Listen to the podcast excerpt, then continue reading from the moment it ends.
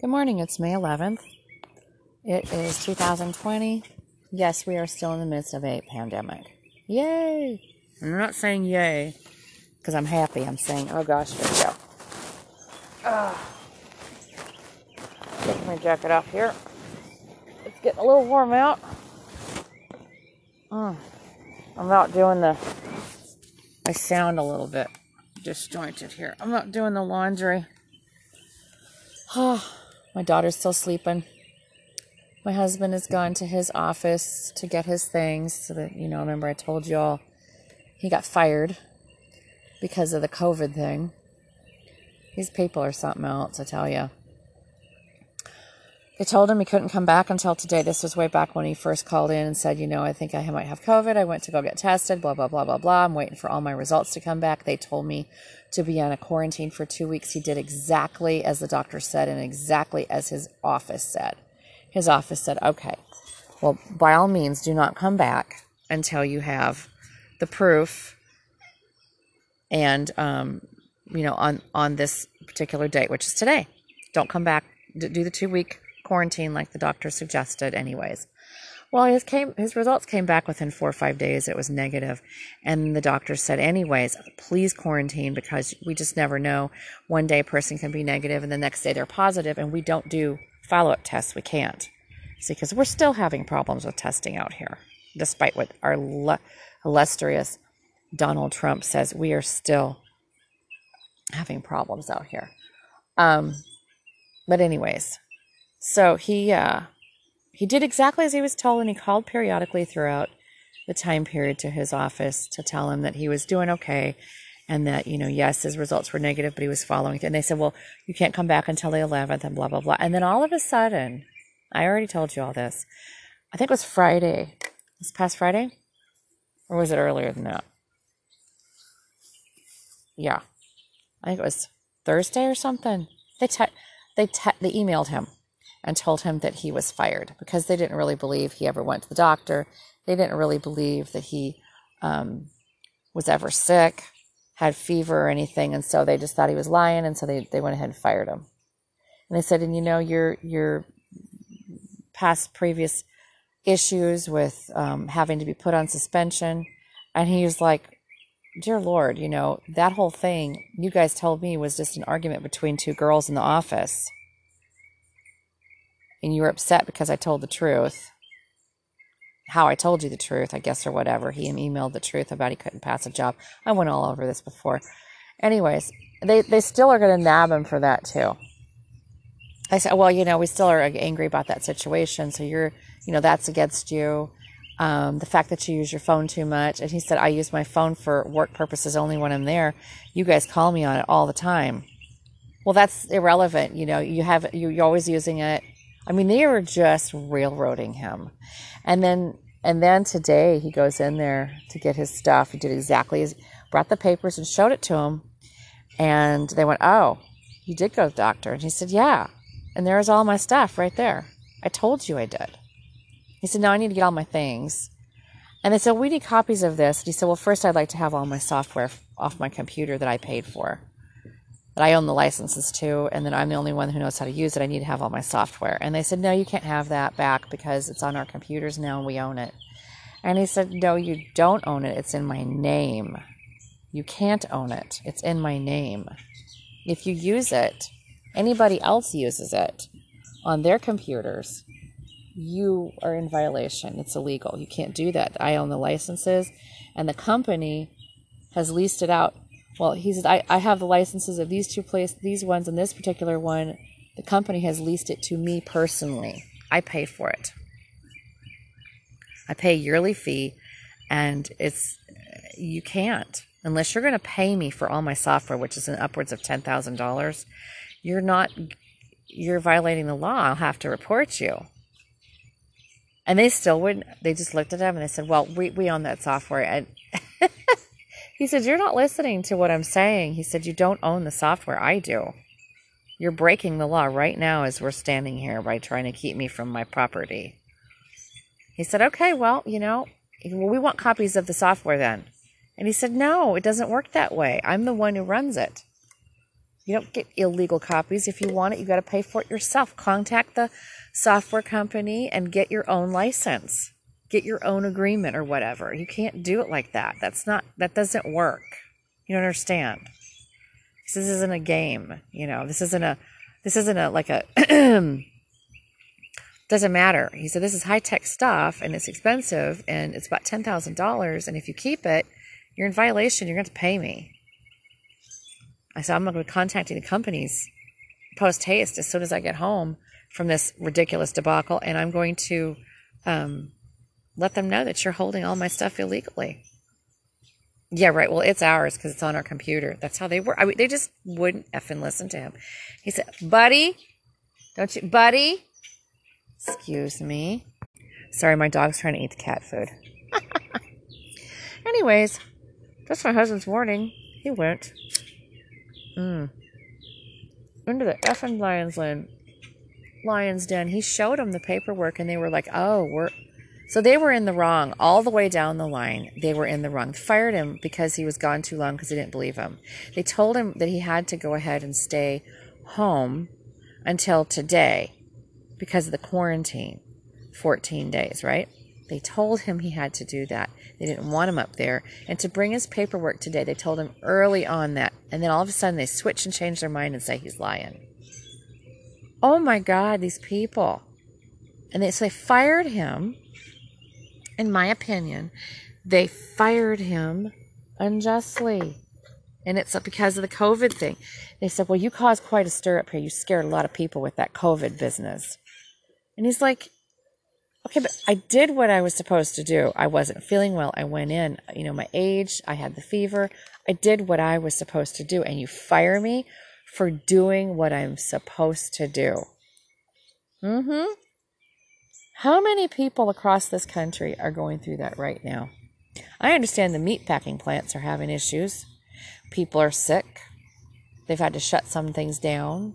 Other places are having the same problem, but the the uh, higher ups are punishing the workers.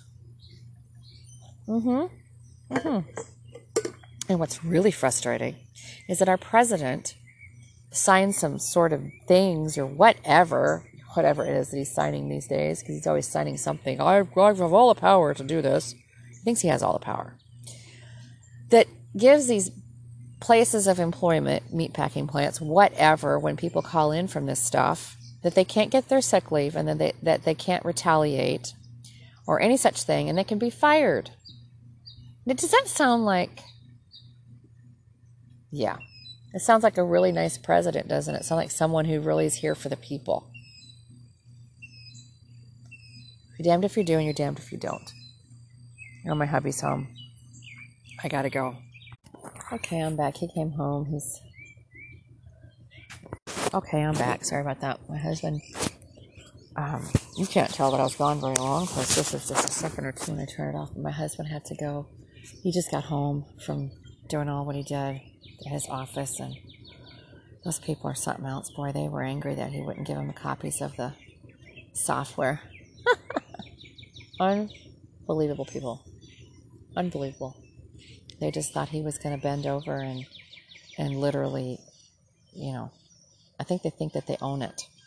They really do believe they own that software. And he better not fart around about this. I told him to call those companies and take care of it yesterday. Like literally call the companies and tell them that what's going on and to make it impossible for those people to use the software. For reals. They don't even know what they're doing with it. Anyways, they don't. There's no one there that knows how to do what he does.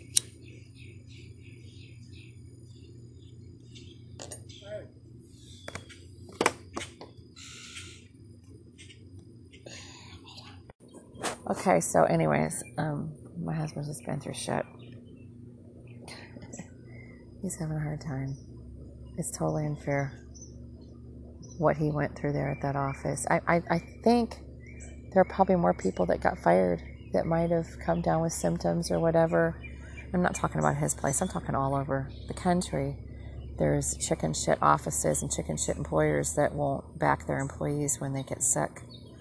and take it out on them and, you know, literally boot them to the curve. Back in the day, I'm just going to say this back in the day, in the 80s, well, let's see, wait, my daughter was born in 88, so she was, t- no, it was 91, I think. 91, 92. I worked in a hospital, little tiny podunk hospital in the country right after I got divorced. That, um, ah, the AIDS epidemic, you know, was still kind of raging through back in those 80s, late 80s, well, 80s, 90s, whatever.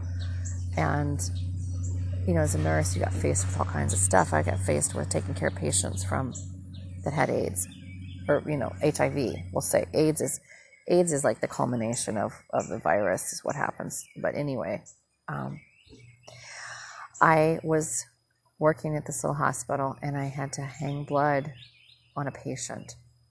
And the blood bag, for whatever reason, um, when I spiked it, you know, put the put the tubing on, the the bottom part split. Now I don't really know if it was my fault or the fault of the way the bag was made, but the blood spilled all over my uniform. And they had to go get another blood bag. The blood bag was actually, I think that she said it was defective. Anyways, the head nurse pulls me in the office. She makes me go. I never got stuck or anything. It just landed on my uniform. She pulls me in the office and she says, quietly, where no one can hear, she says, You're going to get tested for AIDS or HIV. You're going to have an HIV test. You're going to go through all these the uh, hep b series and we're going to test you for hep c. And if you're positive for any of that she said specifically the hiv she says you're fired. And i just went okay. I said you really can't do that. She says well i'll find something to fire you, fire, fire you on because i can do whatever i want see she said and this is a country hospital and nobody's going to believe you. And so that was that. And i just um, i just i could not believe the the stuff coming out of her mouth. So i went through all the testing. I went through everything. I was negative. And, and she says and you're not talking to anybody about this. She said because if you talk to anybody about this here and now you're fired she said i'm going to make it very clear with you she said i don't have and never will have a patient uh, have a, a nurse that is infected with HIV or Hep C. Even if it's not her fault, she says, and I absolutely refuse to pay damages for, for, for you contracting such, even if there's faulty equipment. She said it won't happen. So don't even go down that road. She says, My husband's the DA here, and I can make things happen to where you will never have a job. I mean, she threatened me in her office. This was so long ago. My daughter was so little. I kept my mouth shut because I had to. I was terrified. I was brand new nurse pretty much, and I was terrified. I mean, not brand new nurse, because listen, mm, I graduated. Before I turned 20, I didn't have my daughter till I was 23. So I'd been a nurse for four years, but I was still really new. You know, anybody as a nurse less than five years, they're green. Okay, it takes a long time to get that veteran status, but I didn't know all the ins and outs and the laws and what have you. But what she did was totally illegal. She threatened me, and I let her get away with it. That's the problem. I let her get away with it, and I told my husband, I said, "Do not let these people get away with breaking the law." if that's what they're going to do, if they're going to keep your stuff and, and lie to you and lie, and do, do not let them get away with this. This is not okay. We have to rise above all this nonsense, and I think we are. I think our business is going to take off. I think he'll enjoy that new job. He he's supposed to be starting here probably in the next week or two. It depends on when the trainer gets back. They're training people all over the country, and there are several trainers that are going out, and he may not get trained for the next week or two which means he won't go to work for the next week or two. But we do have his, like I said, Social Security, and we have money backed up, and we have um, things in place to where we're fine. I mean, we've got our bills paid up, and we're okay. We're not gonna, we're not gonna fall. It's just, we're not gonna fall. We're just gonna have to be watching the money. Everybody should be watching their money now, anyways. It's paramount that everybody keep an eye out. It really, the way the economy is going, if you are if you are doing okay, don't go out there and go crazy and spend your money on stupid stuff. You know, try to hold it back into an account to save. You know. Uh, you know, like draw interest or whatever. Uh, do things, do things to, to ensure you have a tiny nest egg, however it is, you know. Hold something back. Decide that your needs are more important than wants. Because I know that intense need right now is if anybody's getting any money um, from the government, even, given the situation, we all need to hold our hold on to our p's and q's and, and just be just be careful it's important. So, yeah. I mean, I just say that's what people need to do. I'm just thinking ahead. It's a good thing that we thought ahead. It's a good thing that we kind of had our ducks in a row before this nonsense happened and that we didn't do the dumb thing, like I said before, break ground on the house. If we had done that, oh my goodness, I can't imagine. You know, because that would have been every bit of our nest egg, no doubt, down the drain. And then, yeah, we'd be living in a cement shell like you know poured, poured foundation and and uh, bare bones of a house you know with tarps over it mm. okay i'm back this has just been a day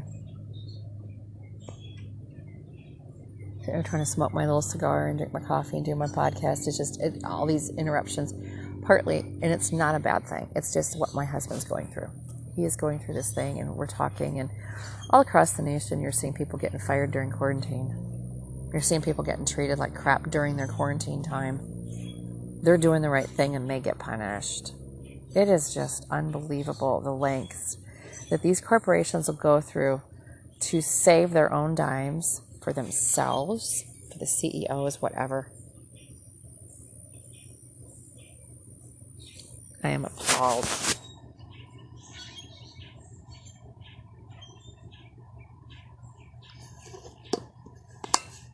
Okay. Okay, sorry about that. This is all these interruptions, but it's okay. I'm gonna I'm gonna continue aft. I'm not gonna redo this podcast. This the interruptions are not my dog this morning. It's me. I dropped my coffee cup on the floor on the ground out here. I'm out here underneath my trees in this nice little yard doing this podcast, and it's nice and breezy and stuff. And but I have this nice metal cup that is got a good lid on it. I thank heavens. I dropped I dropped it I knocked it over, whatever, into the grass, and some grass got on top of it, but did get inside. And I thought there was grass inside my coffee, but it was actually the grounds themselves. And that's okay. Mm. I, I did the dishes last night. Yesterday was Mother's Day. It was a rough day. I'm going to not talk about this other thing. Yesterday was a rough day for me, a Mother's Day. Um, I wasn't very nice to my family um, which wasn't nice to them. I mean, it was not fair. I shouldn't have treated them so cruelly with my words of saying things like, I hate Mother's Day. I don't feel like it's a day off. I was angry, not at them. I was angry at the fact that Mother's Day comes and in truth, and I'll, I know a lot of moms feel like this, their days don't really change much. We're stuck in this situation and I don't expect anything from my family for Mother's Day, just some help. And they did help me. They helped me with my animals. So that's not what I was bitching about. I just, my mom passed away, you know, and this has been a year or so ago. And her birthday's today. Yeah, yesterday was Mother's Day, and her birthday is today. She would have been 90. Um, 95. Yeah. Hmm. I think 95 or 98. 95 or 94. Crap. My mother was born in 19. No, she was born 1925. She would have been 95 today. Yep. And so my mind is in that mode of missing her, of being angry that up until her death, I was kind of present, prevented from seeing her due to her situation. And then, of course, she um, didn't remember me. She has Alzheimer's. She didn't remember me. And there was all this mixed emotions about whether or not I would be causing more trouble by going to see her. So I never got to say goodbye to my mom. And, uh, you know, I have her in my heart. I have all her things. My sister sent me all her stuff. You know, the clothes and the dog collection that she had. I told you that the one dog that um, comes here walks in our yard and we feed her all the time and take care of her. We call her Caramel Girl. I think I'm going to call her Karma. She doesn't know the difference between karma or caramel because I tried to, I tried that the other day. She came walking over to me and karma sounds good. But um, just that whole it hit me last night as I was sitting there. I was mad. My mom is gone. It's her birthday. You know, uh, today, which yesterday was, you know, Mother's Day. Her birthday is the day after Mother's Day. And it was just like this big rush of anger because I couldn't say goodbye to my mom. And I explained this to my husband. I had to write him a letter because I was really mean to everybody yesterday. I was angry. Growly and I wanted to watch some stuff that I wanted to watch. They didn't want to watch what I wanted to watch. And I was like, you know, my tastes are so vastly different sometimes than my family's. Things I like to watch on TV, you know. Um, and, and to, any other day, it wouldn't have been an issue. But I, it's Mother's Day. I can't even watch what I want to watch. I mean, what a child. I took my phone out here into the dark last night and watched Prime Video, uh, Third Rock from the Sun, marathon that thing in the dark under the trees. Where we have these little Christmas lights still up all around on the fences out here, on our dog's fences, and we have one little pen out here. It's not little; it's a good sized pen, actually, big yard.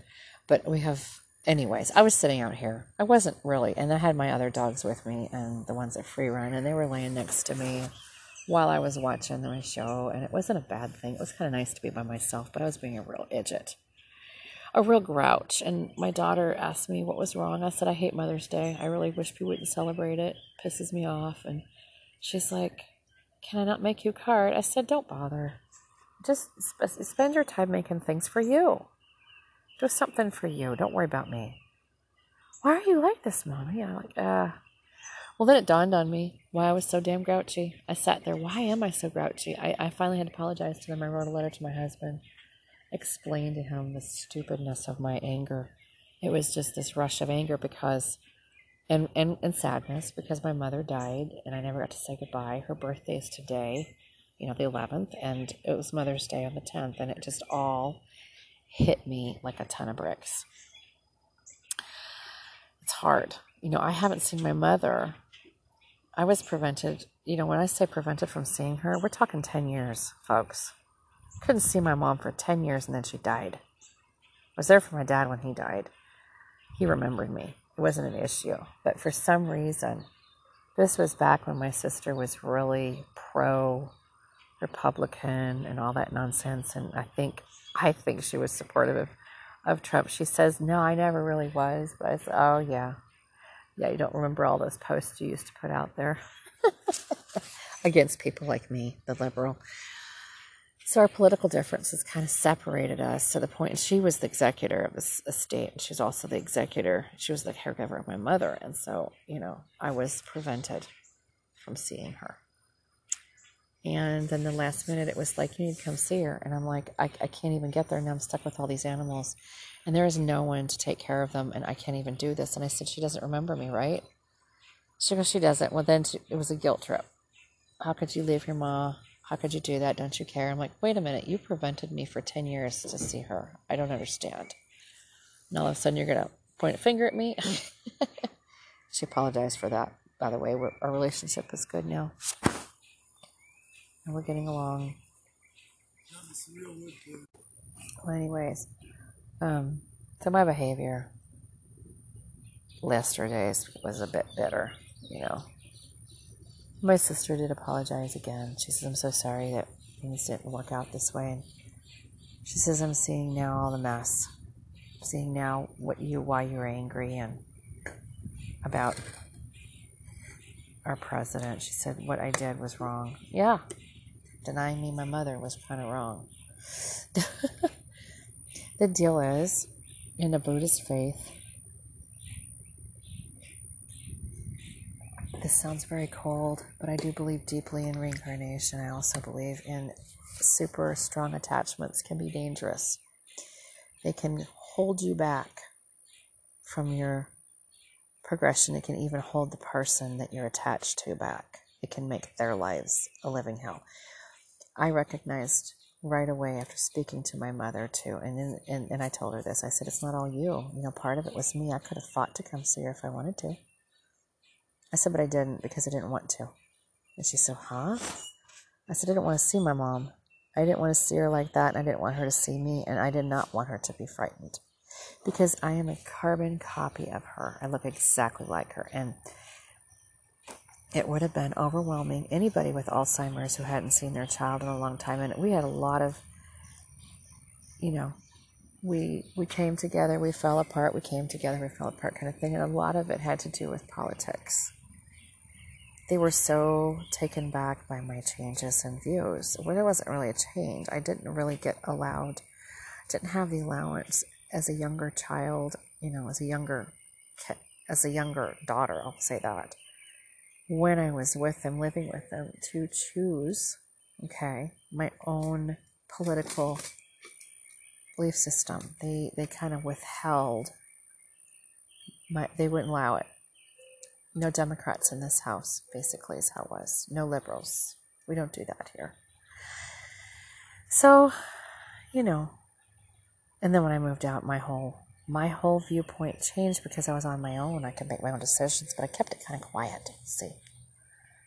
But then the advent of social media, I joined forums, act, uh, activist platforms.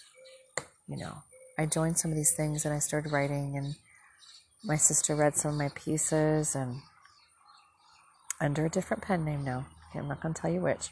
This is a purely anonymous, somewhat podcast with my other pen name. uh, but you know, she saw some of my pieces and was, oh my, you. And then my mother saw them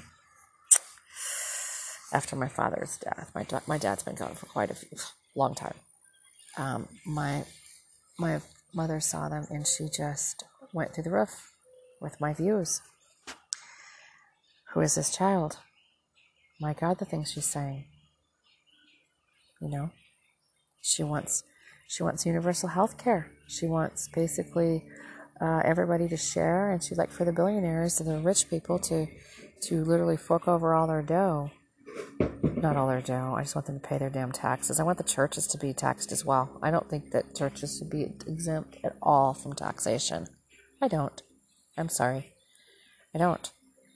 Um, a lot of your a lot of your pastors that's their whole income and they they reap the benefits look at joel osteen look at these big televangelists they don't pay taxes they keep they're just filthy disgustingly rich and i'm sorry i just find that revolting i don't like that super rich business really bothers me because there's a lot of hunger and starvation anyways i have a feeling that everyone deserves and i want to take care of the homeless and my mother just was like oh my god oh my god you know those people they're like that because they're lazy. You know, that's how their views were. That's kind of the Republican view. People are homeless because they're lazy. No, they fell in hard times. They lost their jobs, whatever. You know, the big man fired them. But you can't tell them. You can't tell these people that. Oh, they're lazy. They're lazy. Oh, you know, well, he has got. He's stupid because he's black. You know, my that was a little bit of a racism going on in my family. Seriously, there was. So my my mother did not like my platform. We kind of fell in and out of and then she started to kind of change a little bit right before she died. She started to see my ideas and then she lost her mind to where she couldn't remember me at all.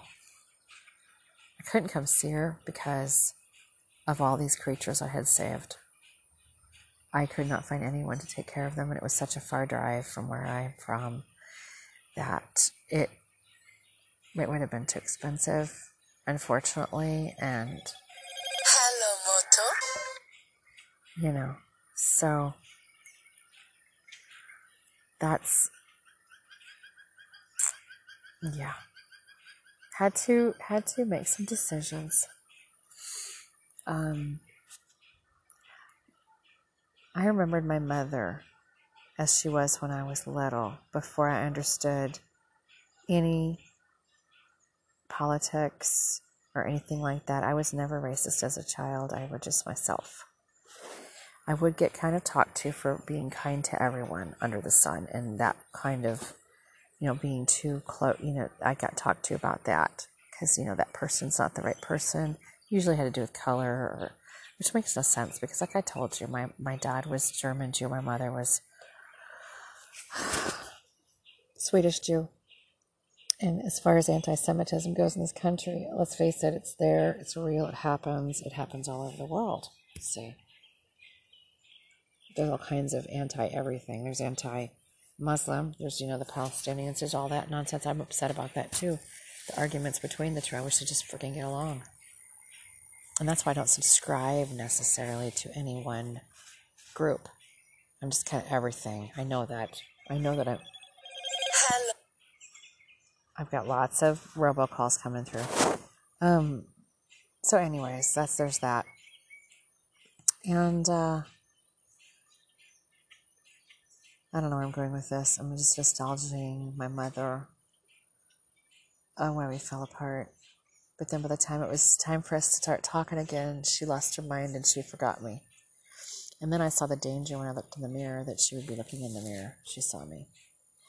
And I remember her before. I don't need to see people. And she didn't really need to see me. I know it sounds weird. And but everybody's got their personal beliefs.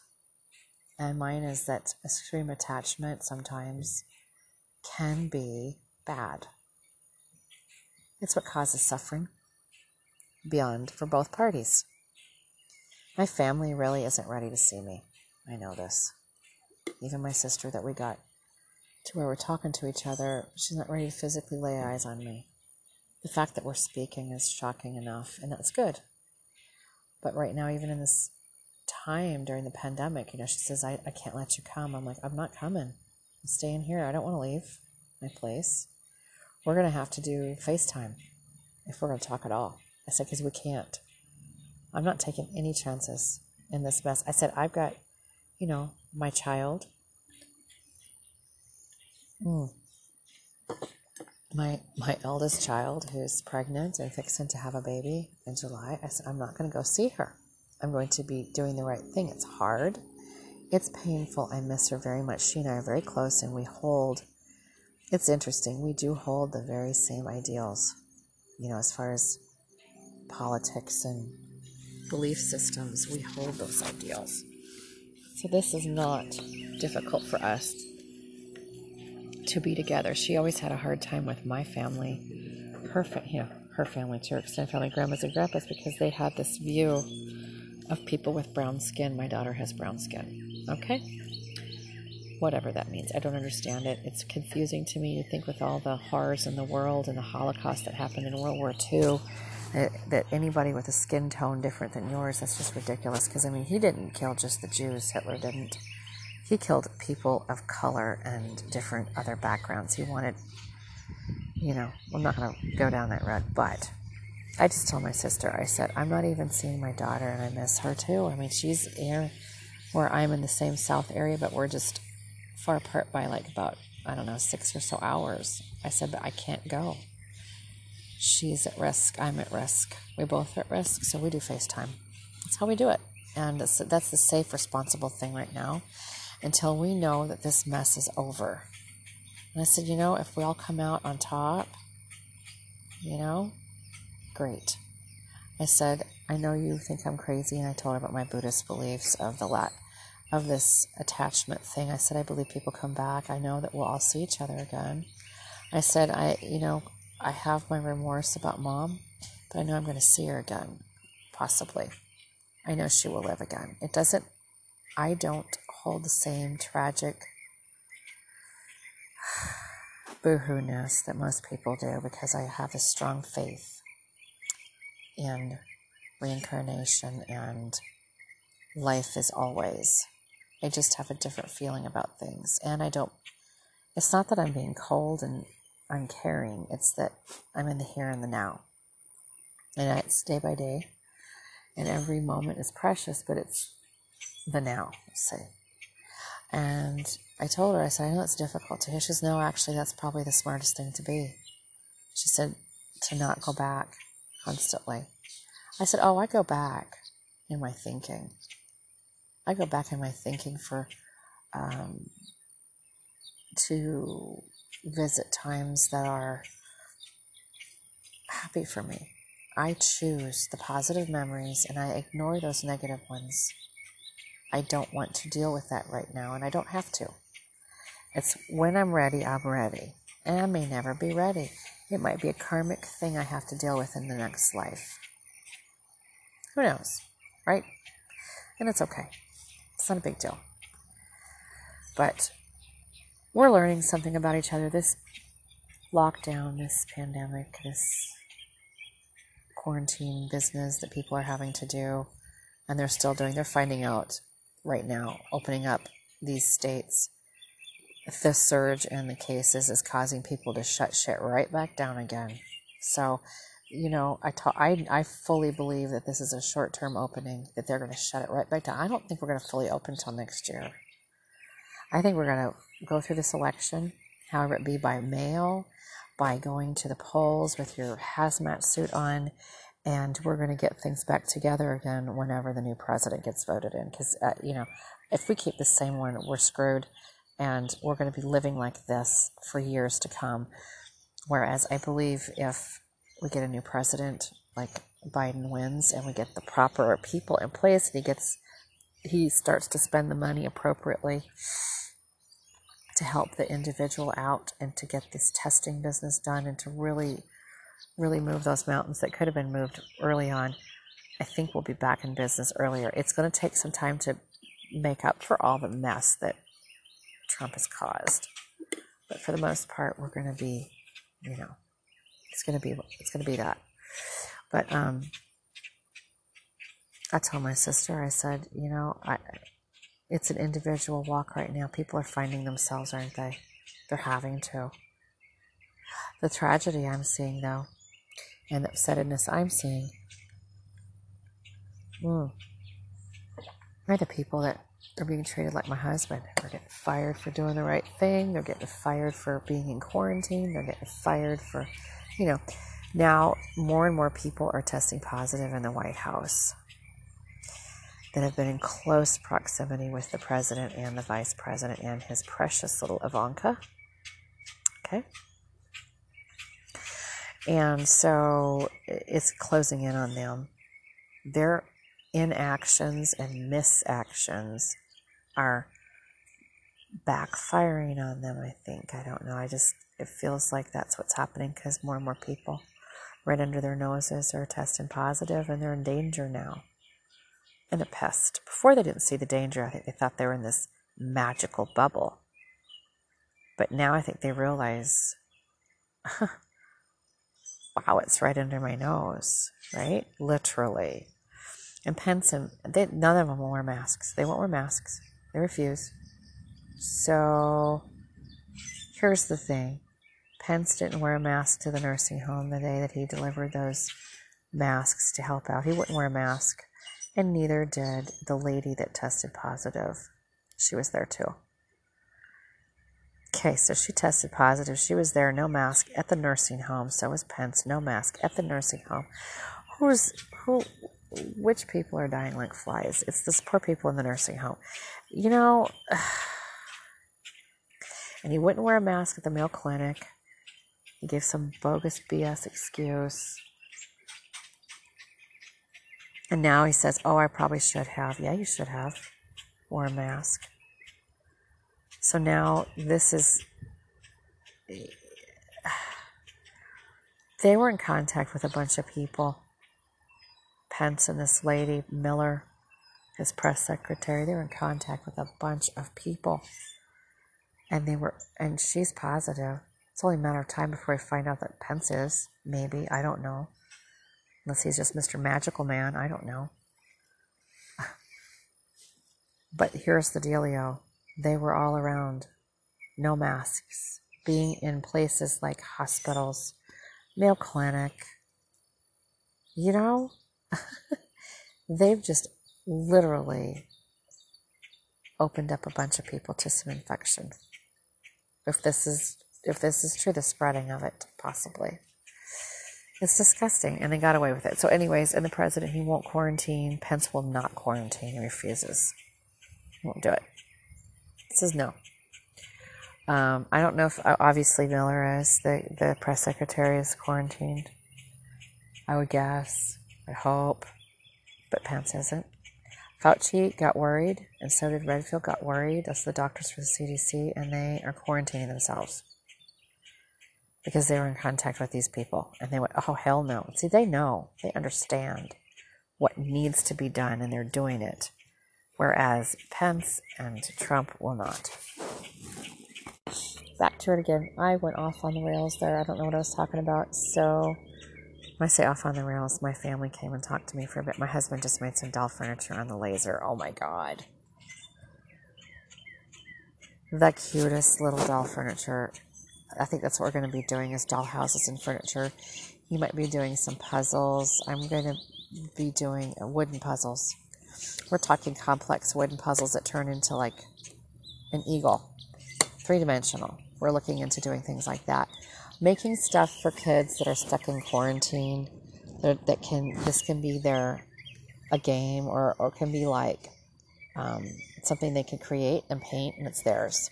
He wanted to put it all together and sell it put together and i said that's all great and good and you can do some of those. I said but i think what you need to do now granted this podcast just got very abruptly changed from one subject to another. I apologize.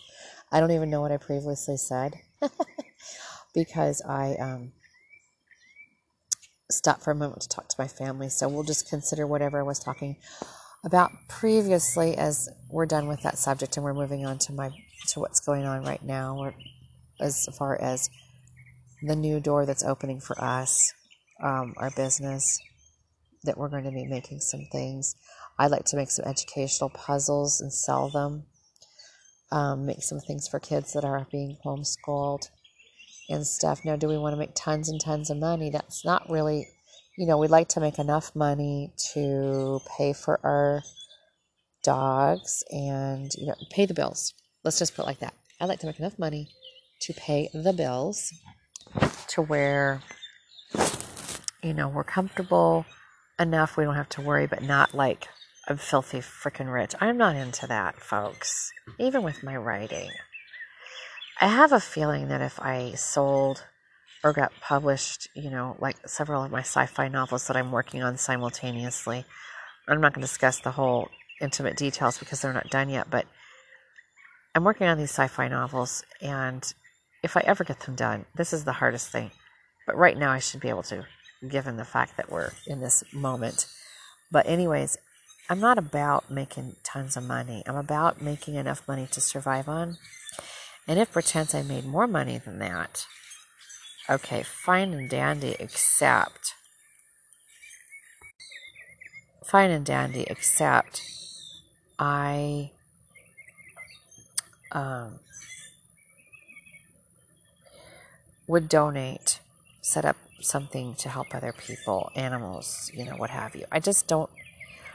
I think the only way that we can ease the suffering in this world is if we help each other out. You know, if we share what we have, I, I, I'm very, very disgusted by these billionaires that are not paying their taxes and are living these ridiculous hedonistic lives while there are so many people living on Skid Row or, you know, just starving to death. You know, even all over the world, we get the rich is way up here and the poor are way down there. And why are they like that? And why are is why is um, the religious communities like you know your evangelicals that are got those televangelist churches why are they so into taking people's money? They swear up and down they're using it for spreading the gospel but come on. I can open up that bible by myself and read it. I don't need that rich pastor to tell me what it says so he's going to take my money so he could go around and tell people things. Please. He wants that money for himself. I, I'm sorry. I, you know, until I see something different, until I see proof that these rich televangelists are actually doing some good for the for the world, I, I'm not gonna feel it, folks. I'm not, and I'm disgusted by their behavior. Um, I think people should share or have that feeling too. And I'm talking the rich folks. I'm not talking that poor person that can barely. But you want to know something? And I read a, I read a statement which is true. Really poor people tend to share more than the rich ones, and it is true. Um, my good friend down the street, they're pretty darn poor, and they've helped us out so much, and we help them out. We do a lot of, you know, community sharing, and we're not well off. None, we're not one of us. Not one of us. My husband, um, we helped out with food banks, distributing food and what have you, helping each other out, donating money that we didn't even really have at the time to donate, but we felt like it was our duty. They gave us some groceries. I'll never forget this. We, we fell kind of on some tough times, and the food bank helped us out. My husband had a $20 bill in his pocket, and he gave the food bank uh, president or whatever you want to call him. He's the the head. He's the one who owned the food bank actually. It's his own private deal, and he was helping people out. And my husband went and gave him money, and he said, "Well, you don't have to do that. I mean, we're here to help you." And he says, "Yeah, but look, yes, we're down and out, but I could never even buy buy these groceries that you're giving us for this. This is my 20. I want to give it. It's all I've got right now. I've got gas in my car. You know, this is before he lost his job. We and we went through a rough time. Um, and uh, this was early on actually. And he said, "But I've got gas in my car. We're gonna be fine. You know, the kids kids got clothes. My wife's got clothes. We got got food for the animals. We're okay. Do I have like loads of money in my account? No, but look, you're forking over every dime, and he was. This guy was not a rich man, but he was taking donations and helping distribute food and what have you. He said, and this is all I've got. Can I help you with this? He said, because these groceries are going to help us get through. he said, I couldn't go to the store and get these for this, you see. I want to help. and that guy was just floored. And so he took my husband's 20 and stuck it in the in the funding to help out for buying more groceries. See, they have wholesale places they can go to get certain things like beans and rice and what have you. And it feels good to do that. Well, you know, later down the road, because my husband made that donation and helped, this guy's been bringing us stuff. And he's been helping my friends down the street. And then blessings just started coming our way. like my husband got these job offers, and we were able to save that stimulus check that we got. It's just literally save the whole thing. We have it in the bank account, we're not using it. And we were able to save up some money here, there, and everywhere. My husband got his Social Security to where we got a cushion. And then during this hard times, the companies that have our car and our trailer contacted my husband and said, Hey, you know, right now, at this point in time, for everyone, we're offering a three month extension to all families who, who have their vehicles through us and their trailers through us. Why don't, you know, if you want to take advantage of this, you can have three months no pay. you know, all it does is it does extend your loan, obviously, three months longer, but it gives you this three months cushion to get caught up. And it was perfect. We were able to save a goodly amount of money to, you know, cushion and then not bust into the nest egg, what have you. We, the nest egg, breaking the house, you know, we did end up living off that a little bit and we whittled it down. So now we have this other cushion and it's because of these wonderful blessings. And I really believe it's that's how the blessing works. Some folks think that when you donate, you take it off your taxes and that's your blessing in the end with your tax refund. That's just cheesy to me. I really believe the blessing comes when you do these things without without expecting anything in return, which means you don't take it off your taxes, you don't do all that nonsense. And then all of a sudden, these lovely things happen for you. And they did for us. Even though my husband lost his job, there's another one lined up for him. We have our business being started now, and it looks like it's going to be lucrative and worthy and enough for us to survive on. Like I said, it will cushion his social security to where everything will be fine. So, see, we have enough needs versus wants. It's not this desire to have, have, have, have, have. It's this desire to survive just right and then help out others. And then when, when a blessing comes your way, boy, you enjoy the heck out of that blessing. That's kind of how I view all of this. And right now, we've got children that are in quarantine, uh, you know, in, in the bigger cities, that their, their cities are not open and they're forced to stay home. And they're even talking about because there was such a long period of time that these kids weren't doing school because they didn't have the plans figured out, right, for the homeschooling. So they're going to have to school through the summer, some of these kids. Mm. Which means they're stuck on their computers. That's where a lot of this homeschooling is happening for these kids. It's like being done online. Okay. Well, when you're stuck online, in front of that computer for several hours during each day, and it can be harsh. Anybody who's working from home knows this. You got to get that downtime and get away from the computer, right? It's not something you're enjoying, you're having to do it. Maybe, I don't know. Uh, so, our stuff that we make, we make these little wooden things. My husband's making some wooden doll furniture, little wooden doll furniture for my daughter to play with and to paint and what have you. And We're talking about making some doll houses. I told him, I said, look, this is a great idea for kids. Hands on playing toys, stuff that they can do. And why are they ignoring him? He's barking. Uh, hands on toys that they can play with. Um, I've already designed, I'm trying to think of a game that kids can do. We're looking at making those cornhole things, you know, where you, the little bag, bean bag toss, different designs for that. We're just looking at different things to make people's lives happier when they're in their house and not charging tons and tons of money. Like some of these places want to charge like a ridiculous amount of money for these toys when that's just ridiculous. we want to make it affordable, but make it also, you know, uh, we can pay our bills, but make it affordable. Because people are out of work, right? And I might even consider looking into something like a donation type situation where if you donate dog food to our dogs, I don't care what brand. My dogs don't care what brand. They're happy to get whatever they get. You know, um, any any donation is happy. We will include. We'll send you a, a little. You know, we'll send you a little little bunch of furniture or something that you can. You know, kids can play with or a game or whatever.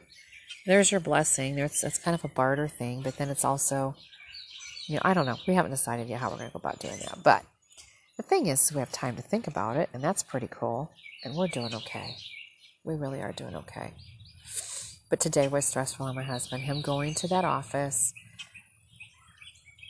showing them the proof that he really was sick, and they didn't believe him. They were like, "Oh, you were? Geez, we didn't believe you." And so when they saw that, but they still didn't relent, they didn't want him back.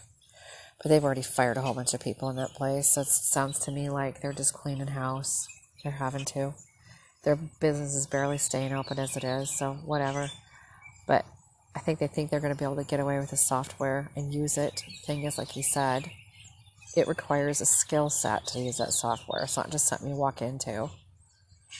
I'm pretty smart, and I try to sit down and use that stuff, and it's not that easy. So you got to know what you're doing. There's classes you take on this stuff. Well, anyways, I think they thought that they would just, you know, fire him and keep his stuff. That's what that's really what it sounded like to me. And it's not going to happen that way. They're not going to fire him, keep his stuff. They fired him, but they won't be keeping his stuff. Not going to happen. So that's the deal, and it's it's a it's a, it's there's going to be this little bit of a I hate to say it, possibly a legal argument. I hope not. I hope they get it through their heads that if they try to use that stuff, they're breaking the law, the software. And he better not back down on making that phone call. He's he and I are pretty bad about that though. We don't like to be stinky, right? But this is a legal thing. They really can't be using it. They will be breaking the law, and it's not okay. And in that respect, we need to hold their feet to the fire on that one. And um, you know, it just needs to happen that way so that he can, um, you know, leave that place, cut the ties, walk away. He's got to do the right thing. It is hard sometimes to do the right thing. Pointing out the wrong, it is difficult because there's lots of backlash. And there's so many wrongs that they did to him, you know, firing him unjustly for doing the right thing, uh, you know, especially during quarantine, ridiculous, all this kind of stuff going on. They did these things to him, and it was unjust. And now they really want to do something unjust, do something that type, that is not theirs. They don't even have the license to use it, and they're thinking they can get away with that. Well, no. And I really, this is not the time to go, well, it's no big deal. I'll just, you know, whatever. No, no they're breaking the they're breaking the rules breaking the law it's not just little policy it's a law it's a license law so need to be serious about that it's t- it's hard though my husband hates to be that person has to point it out it's harsh sometimes you got to do it um, but like i said they're they literally all of their dealings there right now how they're treating the people the people that they fired and how they went about it. It's like literally out of the Trump playbook of screw people when they're down. You know, pick on them when they're down. Pick on the ones that do the right thing, that are honest. It's a Trump tactic. I just don't understand why people have to be that way. You know, just the ugly nature. Um, I, I was looking at the news. I'm coming up the hour, so I'm going to have to cut this short real quick here. But um, I was looking at the news this morning and how this ice cream parlor owner had to shut his business down after the first day because his employees were put at risk to work there, treated like crap by the people that came in to get ice cream. They were treating his employees like shit. They were doing the right thing, wearing the masks, not the people coming in, his employees, masks and gloves and being careful. And the customers were coming in pissed off by the way they were looking, wearing the masks and the gloves and just hurtling insults and uh, he even said that there were some things done that you know required him to have to shut down and clean because they were being really bad the customers were. And this is the thing. What happened to these people? Why are they behaving like this? Why are people coming out of the woodwork behaving dangerously? You know like the people coughing and spitting on each other threatening to spread disease because they're mad about a lockdown. Oh my goodness. You know, it's like people lost their minds. Literally. So, and I'm coming up on the hour. I have one minute and 30 some seconds here. Less than that, even. Uh, yeah. I'm going to end this. I got lots of chores to do. I may come talk later. I don't know. But for surely there'll be one tomorrow. We do have school it's two days of school this week, and then we're done for the year. We've already finished, got that ready. So, um, this is the Northern Stuck in the South, and I'm Ruth Whitstein, and this is May 11th, 2020. And I apologize for the disjointed, rambling nature of this podcast, but it is a bit of it's just a journal, folks. It's not like I'm reporting anything major. I'm just talking and airing my ventilating my ventilating my mind, and uh, I, I recommend people do that anyway. It feels good to get it out. We've got all kinds of things stored in our brains that is causing us issues and causing us discomfort. Rambling is kind of nice. It's a ventilation. So wash your hands, wear your mask, social distance, be safe. Listen to the experts. Don't listen to the Trump man. He's got issues. Peace out.